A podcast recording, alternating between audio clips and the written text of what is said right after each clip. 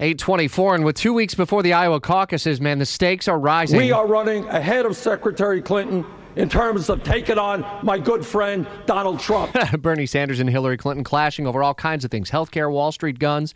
In last night's Democratic debate, Washington insider Jamie Dupree was up watching it. Some of the key moments, I mean, is there enough ground to cover, I guess, for Republicans where they can look at it and say, we've got some new attacks that we can launch here? You know, the one thing that I was struck by now that you're playing that bite just a minute ago is we didn't get that much sort of the Dems lashing out at the GOP or Donald Trump or anything like that. I want to say that's one of the few times, now that I think about it, that his name was even mentioned when it was sort of a Trumpian moment with Sanders trumpeting his own poll numbers, saying that he's got momentum. You know, last night was really an effort by Hillary Clinton and Bernie Sanders to draw a lot of distinctions between the two of them, and they did that on a host of issues, whether it was on health care or on guns or on Wall Street reform and more. Now, Martin O'Malley was there, but realistically, he didn't make much of an impact last night, and there were no magic moments or anything. I don't think the dynamic was altered at all from that debate last night. The one thing to remember, though, is this, Rich, between now and New Hampshire, there are no more Democratic debates between those two states,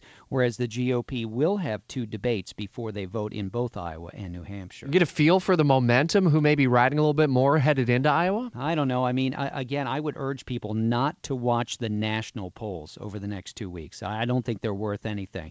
I think what you want to watch are the state polls. And there, obviously, we've seen the Democratic race getting closer at this point in time. Ted Cruz and Donald Trump are very much locked in a tight battle in Iowa. And remember, whatever happens in Iowa then can gives people momentum or take it away from some going to New Hampshire and on down the line. So that's important to watch, too.